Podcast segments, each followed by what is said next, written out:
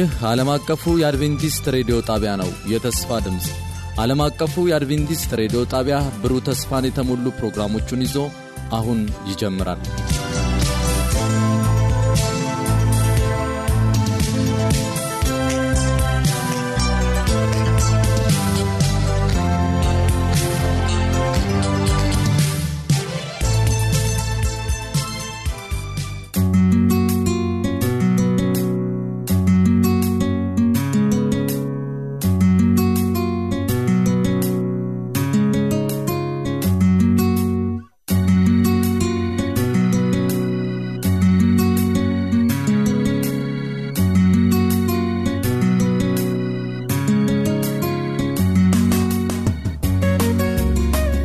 ጤና ይስጥልን አድማጮቻችን፣ ይህ የውዳሴ የመንፈሳዊ መዝሙር ክፍለ ጊዜ ነው። አድማጮቻችን ዛሬ የፕሮግራማችን እንግዳ ሆኖ የቀረበው ወንድማችን ዘማሪ ደረጀ ኩራባቸውን ይዘን ቀርበናል። የሕይወቱን ልምድ ያካፍለናል። እንዲሁም ግሩም ግሩም የሆኑትን የእሱን መዝሙሮች በዚህ ክፍለ ጊዜያችን እናዳምጣለን።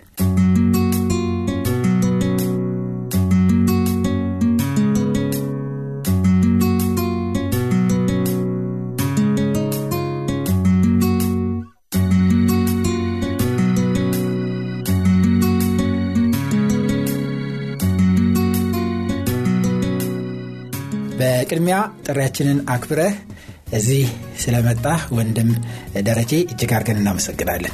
እኔም አመሰግናለሁ። ቃለ መጠይቃችንን ስንጀምር ሳለ ለዚህ ለተስፋ ድምፅ ሬዲዮ ተከታታዮች ራስህን እንድታስተዋውቅ ጠይቀሃለሁኝ። ማለትም የተወለድከው የት እንደሆነ እና ስንት ወንድሞች ስንት እህቶች እንዳሉና አሁን ደግሞ ያለህ የቤተሰብ አቋም በትዳር ላይ ነህ ወይስ እንዴት እንደሆንክ ለአድማጮቻችን ብትገልጽልን። ስሜ ደረጃ ኩራባቸው ይባላል። የተወለድኩት እዚሁ አዲስ አበባ አዲሱ ቄራ በሚባለው አካባቢ ነው ተወልጄ ያደግኩት። ሶስት እህቶችና አምስት ወንድሞች አሉኝ።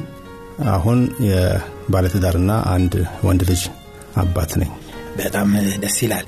ወደ ዋናው ሀሳባችን ለመግባት ያህል ለመንደርደር ያህል ወደ መዝሙር ወይም ዘማሪነት የገባኸው እንዴት ነው? እስቲ ይህን እንድታስረዳን። ወደ መዝሙር አገልግሎት የገባሁት ከመጠመቄ በፊት ነው። ወደ ቤተ ክርስቲያን ስመጣ በጣም ካስደሰቱኝ ነገሮች አንዱ ሙዚቃ ነው እና በአርብ አርብ ማታ ነበር ፕሮግራም የምካፈለው ገና ወንጌል በመማርበት ሰዓት እና እዛ ምሽት ፕሮግራም ላይ የሚደረጉት መዝሙሮች አላውቃቸውም። ነገር ግን ጉባኤው ሲዘመር እኔም አብሬ እችለዋለሁ እና ይገርመኛል፣ እንዴት ቻልኩት የሚል ስሜት ይፈጥርብኛል እና ምናልባት ከዚህ በፊት ደግሞ ዘምሬ ሊሆን ይችላል እላለሁ። ወደ በኋላ እየቆየው ስመጣ በዛ ስሜት መዝሙሮቹን አውቃቸዋለሁና እና እነዚህ ያሉኝን የሙዚቃ ፍቅሮች እግዚአብሔር ወደ አገልግሎት ተጠቀመበት እና በወቅቱ በቤተ ክርስቲያን የነበሩም ወጣት ጓደኞቼ እንድዘምር ኳየር ውስጥ እንድገባ መከሩኝ። እኔም በጣም ደስተኛ ነበርኩ። ወደ ኳየር ገባሁ። ከዛ በኋላ ነው ጥምቀት ሁሉ የተካሄደው። በዚህ መልክ ነው ወደ ኳየር የገባሁት። በጣም ደስ ይላል። በውስጣችን እግዚአብሔር ያስቀመጠው መክሊት ይኖራል እና በአንተም ውስጥ ቀደም ሲል የተቀመጠ የሙዚቃ መክሊት ነበረ ማለት ነው። ያንን ደግሞ ወደ መንፈሳዊነት አዙረህ ተጠቀምክበት። እግዚአብሔርንም በዚህ እያገለገልክ ነው። ይሄ በጣም ደስ የሚል ነገር ነው። ግጥም መጽሐፍ፣ ዜማ መድረስ ትችላለህ ወይ? ከቻልክስ ይህንን በልምድ ነው ወይስ በትምህርት ነው ያካበትከው? ውስጥ ብትነግረን። ትምህርት ቤትም ሆኜ እጽፋለሁ። እንደውም አጫጭር ድርሰቶች ሁሉ የጻፍኳቸው ነበሩ እና ወንጌልን ሳውቅ ግን እነዚህን በጣም ወዳቸው መክሊቶች እንዴት አድርጌ መንፈሳዊ አገልግሎት ውስጥ ልጠቀምባቸው እችላለሁ የሚል ሀሳብ ነበረኝ። በእርግጥም መዝሙር ዘምራለሁም ብዬም አላሰብኩም። ነገር ግን እግዚአብሔር ነው የመራኝ የመዝሙር አገልግሎት ውስጥ እንድገባ መንገዶች ተመቻቹ። እዛም ከገባ በኋላ አብረውን የነበሩ ጓደኞቻችን መዘመር አንችልም፣ እኛ ብዙ ልምዱ አልነበረንም፣ አበረታቱን፣ መዝሙር አለማመዱን እና በቀላሉ መዘመር ቻልኩኝ። በዛን ወቅት ለምን መዝሙር አንጽፍም የሚል ሀሳብ ወደ አይምሮ የመጣና ቀስ በቀስ ግጥሞችን እየጻፍን ዜማ እየፈጠርንላቸው በ group መዘመር ጀመርን ማለት ነው። በዚህ መልክ ነው። ሁለተኛ በቤተ ክርስቲያናችን ካለው አንድ መልካም ነገር አንድ ሰው ወደ choir ከገባ በኋላ ዝም ብሎ መዝሙር ዘመረ አይባልም። በሳምንት የተወሰኑ ቀኖች ምናልባት በ15ም ቀን በአንድ ወርም ሊሆን ይችላል ስለ ሙዚቃ ትምህርት ይሰጣል። እንዴት ነው ድምፅ ማውጣት ያለብህ? በቤተ ክርስቲያናችን በኖታ የተጻፉ መዝሙሮች ስለምንዘምር እነዛ ምልክቶች ምንድን ናቸው? አቆጣጠራቸው እንዴት ነው? ከተፈጥሯዊ ስሜታችን ጋር የተዋህዱ ናቸው ወይ የተባለ ስለ ሙዚቃ ትምህርት ይሰጣል። ኖታ እንዴት እንደሚጻፍ ኖታዎችን ማንበብ እንደምንችል ያበረታቱናል እና እነዛ ስለ ሙዚቃ የሚሰጡት ትምህርቶች ኮንዳክት እንዴት እንደሚደረግ፣ ምት እንዴት እንደሚጠበቅ የተለያዩ ትምህርቶች ከጊዜ ወደ ጊዜ በኳየር ውስጥ ይሰጣሉ እና እነዛን ነገሮች በጣም በጥንቃቄ ነበር ማዳምጣቸው። በዛ መልክ ነው ችሎታውን ለማዳበር የሞከርኩት። እስቲ አሁን ደግሞ ስለ አልበሞች እናውራና ስንት አልበሞች አሁን ሰርተሃል? በካሴት መልክ ወይ በሲዲ? አንድ ካሴት 1994 ዓ ም ላይ የተለቀቀ አንድ ካሴት አለ አዲስ ቀን በሚል ርዕስ። ከዛ በኋላ በዝግጅት ላይ ያለ ነውም ሌላ አንድ ሁለተኛ የመዝሙር ካሴት አለ። እሱም ያው እየተጠናቀቀ ነው። ምናልባት በቅርብ ልንለቀው እንችላለን። እነዚህ መዝሙሮች ግን የህይወት ልምድ መዝሙሮች ናቸው። በተለይ አንደኛው ካሴት ላይ የተቀመጡት እንደውም ዘማሪ ነኝ ብዬ ራሴን advertise የማድረግ አይነት ሳይሆን ያሳለፍኩባቸውን በአገልግሎት ባሳለፍኩባቸው ቀናት ውስጥ ወይም አመታት ውስጥ በህይወት ልምድ የተጻፉ መዝሙሮች አሉ። እነዛ መዝሙሮች ቤተ ክርስቲያን ውስጥ ስንዘምራቸው ሰዎች ይባረኩበታል እና ለምንስ ለአብዛኛው ሰው በካሴት ተቀርጸው አገልግሎት አይሰጡም ከሚል መንፈስ ነው የተቀረጹት። የሁለተኛው ካሴት ደግሞ አሁን እየተሰራ ያለው በቤተ ክርስቲያናችን የመዝሙር መጽሐፍ አለ። እነዚህን የመዝሙር መጽሐፍት አብዛኛው ሰው እንዴት እንደሚዘመር አያውቃቸውም ወይንም በየቤቶቻችን የለውም እና ከተጠመኩበት ጊዜ ጀምሮ በአይምሮ ውስጥ የሚመላለስ ጥያቄ አለ። እነዚህ መዝሙሮች ቢዘመሩ እና በየቤታችን ቢደርሱ ጥሩ ነው ከሚል ስሜት እነዛን መዝሙሮች የተወሰኑትን ከኔ ድምፅ ጋር ተመጥነው ጥሩ ሊሆኑ የሚችሉትን በመምረጥ እኔ የቀዳ ናቸው። እና እያንዳንዱ ሰው እቤቱም ሆኖ ስራ ላይም በተለያየ ዓለም የተበተኑ አባሎቻችን እነዛ መዝሙሮች ሲሰሙ በዚህ በቤተ ክርስቲያን በአምልኮ ላይ የነበረው መንፈስ እንዲያስታውሱት ተደርጎ የተዘጋጀ ነው። ከአዲስ ቀን ከሚለው ከመጀመሪያው አልበም ላይ በጣም የምትወደው መዝሙር የትኛው ነው እና እንዴት እንደተጻፈ ወይም ደግሞ እንዴት እንደደረስከው ለአድማጮች ብትገልጽልን። በጣም የሚገርመው ከተጻፉት ከካሴቱ ላይ ካሉት ሙዚቃዎች የምመርጠው የለኝም። ሁሉንም በጣም በጣም ልቤን የሚነኩ ናቸው። አብዛኞቹ የእኔ ህይወት ናቸው። የቤተሰቤ ህይወት ናቸው። የጓደኞቼ ህይወት ናቸው። ከዛ ውስጥ ሁለቱ መዝሙሮች በሌላ ሰው የተደረሱ ናቸው። እነሱም በጣም ልቤን ስለነኩኝ ነው እዚህ ውስጥ እንዲዘመሩ ያደረግኩት። አዲስ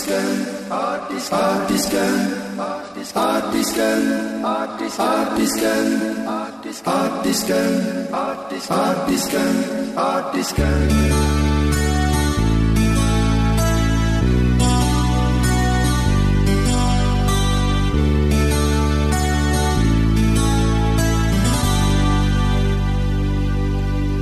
ሰላም የሞላበት ዘመን አለ። በሰላም መስፍን በኢየሱስ ላመነ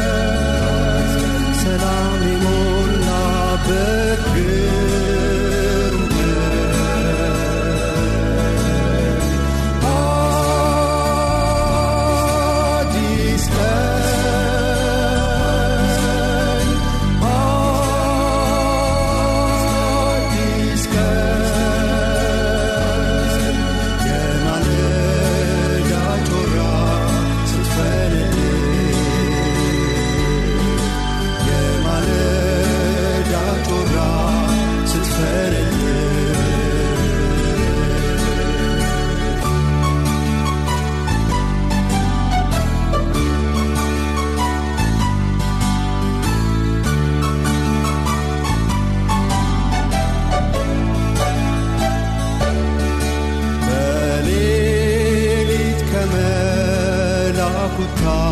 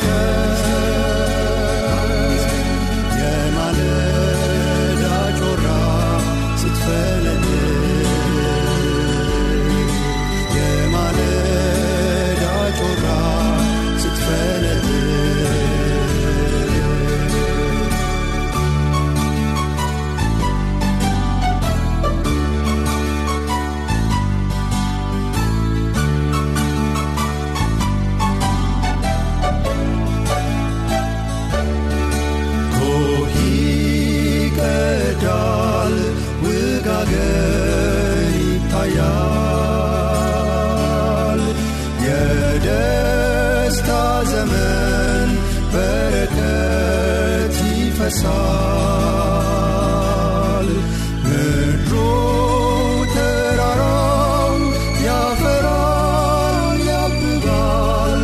ተስፋ አልቆርጥም አዲስ ቀን ይመጣል።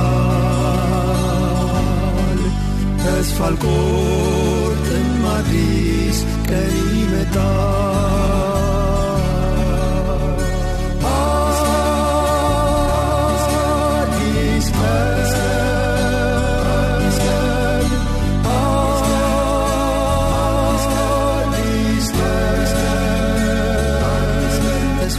የሞላበት ግሩም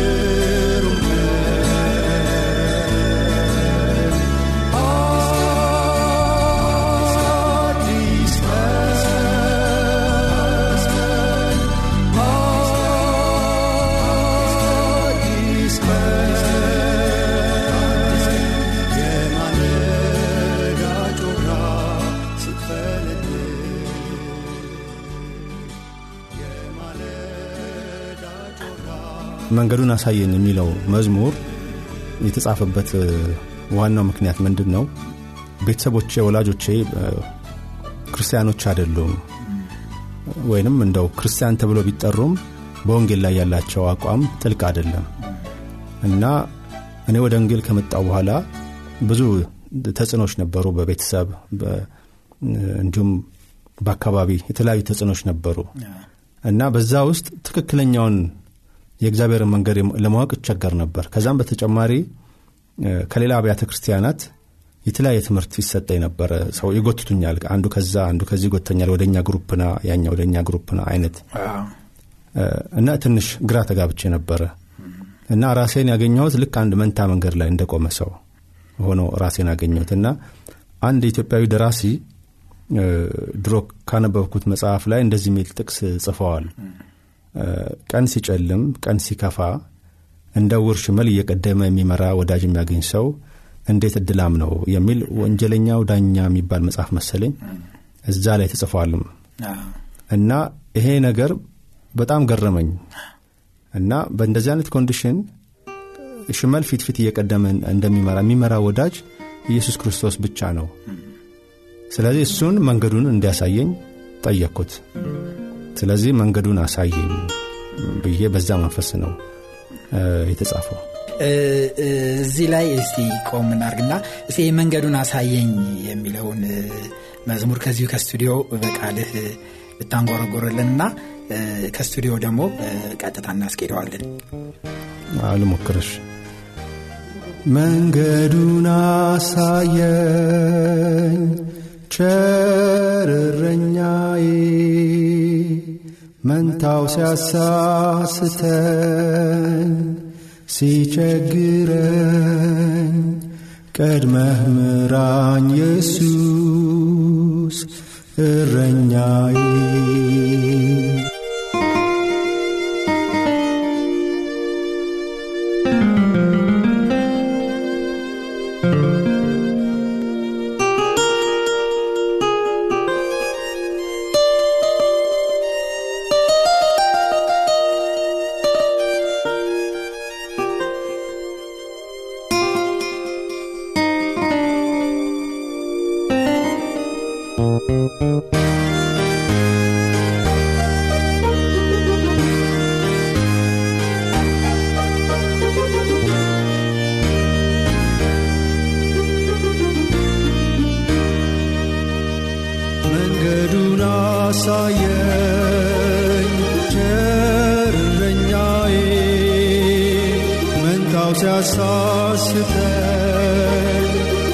ሲቸግረኝ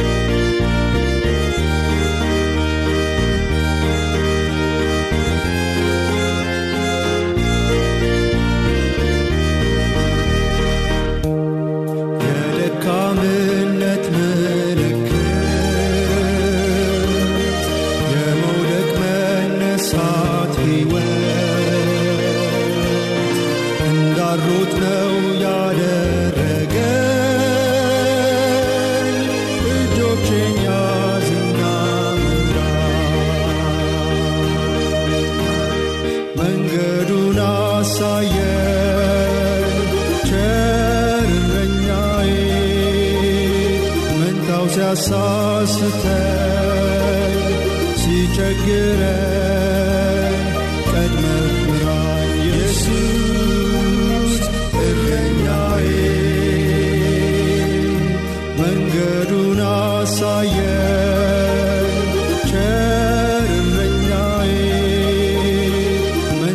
ሲያሳስተኝ ሲቸግረኝ ቀድመህ ምራኝ ኢየሱስ እረኛዬ ጥሩ ድምፅ እንዲኖረን ምን ማድረግ ይኖርበናል? የእኛ ጥረት ያስፈልጋል ወይስ በተፈጥሮ ብቻ የሚታደል ነገር ነው? ይሄ በእርግጥ በተፈጥሮ የሚታደል ነው። ነገር ግን በተፈጥሮ የተሰጠንን ድምፅ በሥነ ሥርዓቱ ካልገራነው ትክክለኛ አይሆንም። ወይንም በተፈጥሮ የተሰጠንን ድምፅን በትክክለኛ መንገድ ካልተጠቀምንበት ጥሩ ትርጉም አይሰጥም። ጥሩ ድምፅ እንዳለኝም አላውቅም ነበረ። ቤተ ክርስቲያን ውስጥ መተን ስንዘምር የ choir ኡ pianist አንድ ቀን ናትናኤል የሚባል ጓደኛችን ነበር። ተነስቼ solo እንድዘምር አዘዘኝ እና ደነገጥኩኝ። ዘምሬም አላውቅም። ከዛ ዘመርኩ ግን። ስዘምር ጥሩ መጣ ከዛ ለካ መዘመር እችላለሁ ወይ በሚል ነው እስቲ የተባል ድጋሚው ሌሎቹ መዝሙሮች ሲሰጡኝ የተበረታታው መጣው። ግን ያን ጊዜ የምዘምርበት ድምፅና አሁን ያለው ድምፅ ይለያል ምክንያቱም ያን ጊዜ እንዴት ተደርጎ መዘመር እንዳለበት የነበረኝ እውቀት ከአሁን ጋር ይለያያል። በሂደት በተለያዩ ትምህርቶች በቤተ ክርስቲያን ውስጥ በሚሰጡ በተለይ ዶክተር ኬዘን የሚባለው የቤተ ክርስቲያናችን መዝሙር መሪ ብዙ ያስተምረናል። ከዛም በተጨማሪ አልፎ አልፎ የሚመጡ የ vocal training በቤተ ክርስቲያን ውስጥ የሚሰጡ እንግዶች ነበሩና እነሱም የተወሰነ ትምህርት ሰጥተውናል። እና እነዛን በጥንቃቄ በመመልከት ነው። ሌላው ግን አንድን መዝሙር ጥሩ ወይም ዝማሬን ጥሩ ሊያደርግ የሚችለው ምንድን ነው የምታምንበትን ነገር ስትዘምር ነው። እኔ የምዘምራቸው መዝሙሮች የተወሰኑ ናቸው። እነሱም በአብዛኛው ስለ ኢየሱስ የሚናገሩ ናቸው። አብዛኞቹ የንስሐ መዝሙሮች ናቸው። ከክሱ ጋር ተጠማጥሞ ስለ መኖር የሚናገሩ ናቸው። እና እነዛንም በጥንቃቄ መርጬ ነው የምዘምራቸው። ምናልባት የአብዛኛው ሰው ህይወት በእንደዚህ አይነት ፈተና ውስጥ ያለ ስለሆነ በቀላሉ ቶሎ ስሜቱን የሚነካው ያ ይመስለኛል። ዛሬ በጣም ብዙ ዘማሪዎች አሉ በተለይ በመዝሙሩ ክፍል ምን ያህል ምእመኑን ወደ ክርስቶስ ያመላክታሉ የሚለው እያንዳንዱ አድማጭ ሰምቶ የሚገመግመው ጉዳይ ይሆናል። ነገር ግን እንደው ዘማሪዎች መዘመር ያለባቸው ከምን ተነስተው ነው? ግጥሙን ዜማውን መቀመር ያለባቸው እንዴት ነው? ለመንፈሳዊ ሰዎች ጥሩ የሆኑ ዜማዎችን ለማውጣት ለመዘምራን ምን ምክር ትሰጣለህ? በዚህ በኩል እኔ እንደማምነው ወይ እንደማውቀው ሙዚቃ አንድ ሳይንስ ነው ከእግዚአብሔር የተሰጠ። ሙዚቃ ደግሞ የራሱ ህጎች አሉት። አንድ ሰው አንድን ሰው ለማመስገን ሲፈልግ ጥሩ ቃላት መርጦ ያመሰግነዋል። በጣም የሚወደው ሰው ከሆነ ደግሞ በንግግሩ ላይ ትንሽ ዜማ ይቀላቅልበታል። ዜማ ማለት እሱ ነው። ለመልእክቱ የሚመጥን ቃል በተገቢው ዜማ ለሁለተኛው ሰው የትክክለኛ መልእክት ይተላለፋል። አንድ ሰው ሌላን ሰው በጣም በተቆጣ ድምፅ ይቅርታ ሊጠይቁ አይችልም። ይቅርታ የሚጠይቅበት የራሱ የድምፅ ልክ አለ። የተቆጣ ሰውም ቁጣውን በጣም በለሰለሰ ቃል አይገልጽም ወይንም በለሰለሰ ድምፅ አይገልጽም። በጣም የጮኸ ድምፅ ነው። ልክ እንደዛው ሙዚቃ ማለት በእንደዚህ አይነት መልኩ የሚሠራ ህግ አለው። ስለ ክርስቶስ ስቅለት የምንናገር ከሆነ ቃላታችን ኪነጠበባዊ በሆነው መንገድ በጣም ለእግዚአብሔር በምንሰጠው ክብር በተዋቀሩ ቃላት ያንን ሐዘን በሚገልጽ ዜማ መቅረብ አለባቸው። ስለ ክርስቶስ መወለድ ደግሞ የምንናገር ከሆነ ቃላችን የደስታ ቃላት መሆን አለበት። ዜማውንም ማንም ሰው ሲሰማው የደስታ ስሜት የሚፈጥር መሆን አለበት። እነዚህ ሁለቱ ከተጣረሱ መልእክቱ የተዛባ መልእክት ይሆናል። ብዙ ጊዜ የተዘመሩ መዝሙሮች የማያቸው የእንደዚህ አይነት የመዛባት ችግር አለባቸው። አንደኛ የምንናገረው ስለ ምንድን ነው? የምንናገረው ስለ ሐዘን ከሆነ ያንን ሐዘን በሚገልጽ በተዋቡ ቃላት በሥነ ሥርዓት በተዋቀሩ በተጨማሪ በእነዚህ አይነት ቃላት ግጥሙ መዋቀር አለበት። ከዛ ያንን የከበረ መልእክት ሊሸከም የሚችል አብሮ ሊሄድ የሚችል ዜማ አብሮ መሰራት አለበት። እንደዛ ሲሆን በሚሰማው ሰው ላይ ከባድ ተጽዕኖ ያሳድራል። ያለዚያ ግን የደስታውን ዜማ ወይም የሐዘኑን ዜማ በጣም ደስታ በተሞላበት ሙዚቃ ቢደረግ የሚሰማው ሰው ቃላቱ ምንም እንኳን የከበረ ቢሆንም ጠልቆ አይሰማም እና ያንን የሙዚቃውን ሳይንስ ያበላሻል። እንደዚህ አይነት ችግሮች ነው ያየሁትና አንድ ሰው በመጀመሪያ ደረጃ የሚዘምረው ነገር ምንድን ነው ያምንበታል ወይ? ቢቻል የራሱ የህይወት ልምድ ቢሆን የበለጠ ለሰውየው ጠቃሚ ይሆናል ለሌሎችም ለማስተማር ይጠቅማል። ባይሆንም ግን የሌሎችም የህይወት ተመክሮም ከሆነ እነዚህ ነገሮች በሥነ ሥርዓት ታስበውበት አብሮ መሄድ ያለበት ሙዚቃ ምን አይነት ነው? እንዴት ተደርጎ መዋቀር አለበት ሙዚቃ ውስጥ ተብሎ ታስቦ ሲሰራ ውጤት ያለው ነገር ያመጣል ብዬ አምናለሁ። እስቲ አሁን ደግሞ ወደ ካሴት እንመለስና አዲስ ቀን ነው የሚለው የካሴቱ ርዕስ።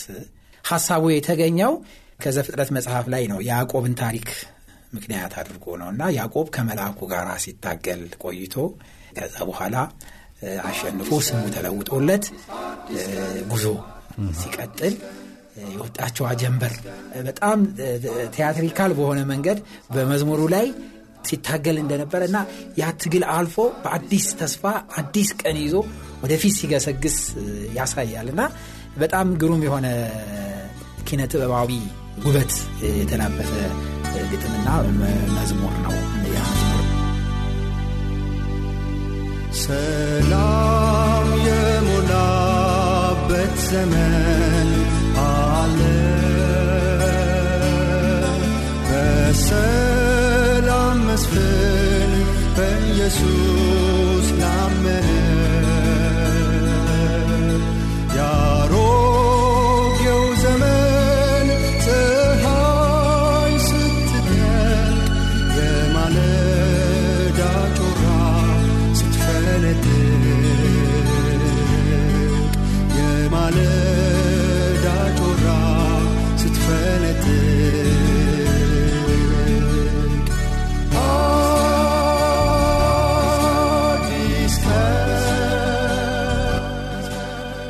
ቆይታ እንደተባረካችሁ ተስፋ እናደርጋለን። ቀጣዩን ክፍል ሳምንት ይዘን እንደምንቀርብ ቃል እንገባለን። ለሚኖራችሁ ማንኛውም አስተያየት የስልክ መስመራችንን 0115511199 የውስጥ መስመር 242 ወይም 243ን መልእክት ሳጥን ቁጥራችንን ዓለም አቀፍ አድቬንቲስት ሬዲዮ የፖስታ ሳጥን ቁጥር 145 አዲስ አበባ በማለት ደውሉልን፣ ጻፉልን ስንል ልናስተናግዳችሁ በደስታ በመጠባበቅ ነው። ጌታ ኢየሱስ ይባርካችሁ።